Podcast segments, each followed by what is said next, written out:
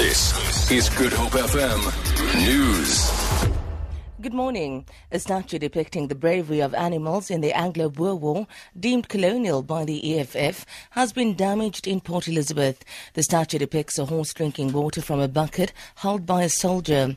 Last Thursday, E F F militants in the Nelson Mandela Bay set alight a war memorial in Uitenhage. On Sunday, E F F members poured green paint over a statue of Paul Kruger in Pretoria's Church Square. The party says this is part of their campaign to remove all colonial statues and symbols. Municipal leaders have threatened to go to court after the National Treasury froze the funds of fifty-six municipalities for owing twelve billion rand on services.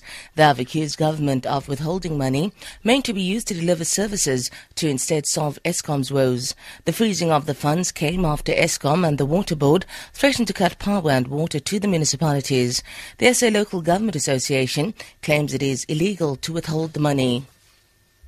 Chief Justice of the Constitutional Court, Mokweng Mokweng, says lack of resources has a negative impact in the outcome of court cases while compromising access to justice. Mokweng was speaking in Port Elizabeth. He says government needs to invest more in the investigating capacity of police. Until we invest enough in training our police officials, our prosecutors and judges properly and providing them with the resources they need to do their work well, then we're going to have the kind of backlash in the finalization of cases that result in people beginning to question the effectiveness or efficiency of the broader justice system. The Kenyan military says its warplanes have destroyed two bases used by militants in Somalia. The raids followed Thursday's attack by Al-Shabaab gunmen on Garissa University, in which one hundred fifty people were killed. The B B C's Maj Julian reports.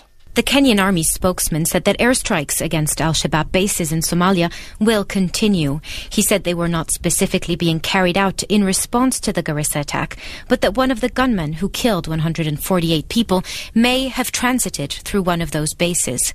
The attacker was from the border town of Mandera, just thirty miles away.